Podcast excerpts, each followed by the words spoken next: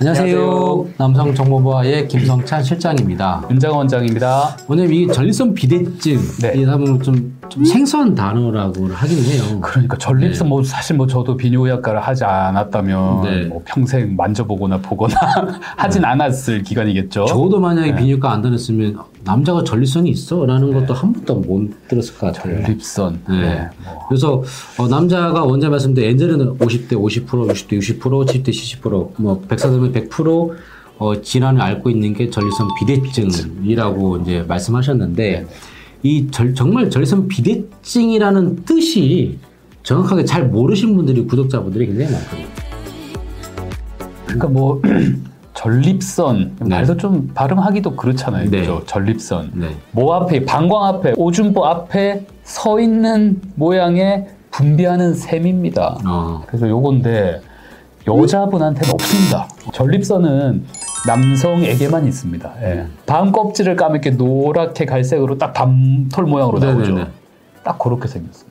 아, 그래서 그래서 실제 전립선이 딱 그렇게 생겼습니다. 예. 밤 껍질 깐 것처럼 음. 딱 크기도 딱 고만해요. 음, 네, 딱 고만하던 게 이제 사람이 나이가 들면 누구나 이제 전립선이 좀씩 커지거든요. 네네. 이렇게 커질 때 이제 일정 이상 커지면 전립선 비대증이라고 합니다. 음, 아, 그, 전립선도 이렇게 자꾸 비대가 되다 보면 소변이 나오는 구멍이 막힙니다. 음. 소변이 잘 안 나오세요.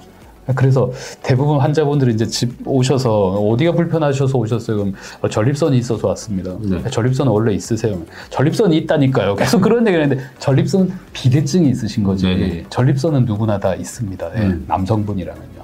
이게 전립선입니다. 네, 그래서 전립선은 다 있고 전립선 비대증이냐, 네, 전립선 염증이냐. 음. 근데 전립선은 완전 남자 다 있다고 얘기하셨잖아요. 그래서 소변에 잘안 나오면 비대증과 염증을 좀 의심을 해봐야 되지 않나. 네. 아, 요새는 젊으신 분들도 뭐 네. 직장 건강검진이나 본인이 뭐 사비를 내서 하시는 건강검진을 많이 받으시더라고요. 음. 네네. 그래서 옛날 같은 경우는 사실 전립선 초음파를 음. 한 45세, 50세쯤 돼서야 이제 인생 첫 전립선 초음파를 네. 하는 분들이 많았지만 요새는 젊은 분들도 많이 하고 들어오시더라고요. 그렇죠, 많이 그래가지고 선생님 제 전립선이 크다는데요 하고 네. 20대 후반 분들이 막 얘기를 해서 음. 그걸 어떻게 하세요? 검사를 하셨대요. 음. 아마 그런 분들은 전립선 비대증보다는 음. 예, 전립선 염증, 젊은 분들은 전립선 염증이 음. 이 염증 증상으로 이 배뇨 증상들이 많이 나타나시거든요. 또 많이 앉아 계시고 네. 또 운동이 적고 이렇기 때문에 염증이 많이 생기셔서 그 검사를 하시면 또 생각보다 커요.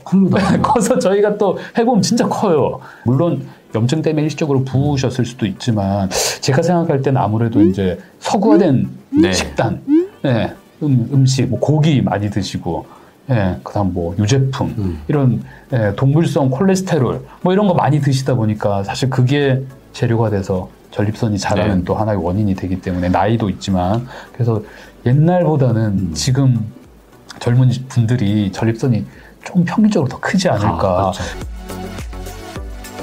어, 일단은 뭐 이제 원래 말씀대로 35세 기준으로 잡으면 어떨까 싶은 35세의 소변 보기가 좀 불편한 경우는 염증을 좀 많이 의심을 해봐야 그렇죠. 된다. 이제 아직까지 이렇게 보험이 네. 만 40세 이상부터 전립선 비대증에 대해서 코드가 네. 들어가지기 때문에 네, 네. 그거는 뭐 어디까지 바뀌긴 힘들 네. 것 같습니다. 그래서 어 그럼 40대 기준으로 해서 이제 좀 소변 보기가 좀 불편하다 그러면 염증을 좀 많이 의심을 해봐야 될 것 같고, 근데 염증과 비대증이 이 소변에 관련은 이제 이게 전립선이기 때문에 증상은 비슷하게 나타납니다. 그래서 어, 증상을 알아볼 수 있는 여러 가지의 방법이 굉장히 많겠지만 핵심만 말씀드린다면 소변을 자주 본다든가, 어, 저녁에 일어난다든가, 소변 화장실 가는데 한참 후에 소변이 나온다든가, 그 다음에 화장실을 자주 간다든가, 이런 증상들이 있으면 비대증과 염증을 의심을 해봐야 되기 때문에 이런 경우는 빨리 병원에 오셔서 염증인지 비대증인지 검사해서 치료를 받는 게 좋을 것 같습니다. 그래서 40대 기준으로 해서 이제 소변에 불편함이 있으면 언제든지 병원 오셔서 염증인지 비대증인지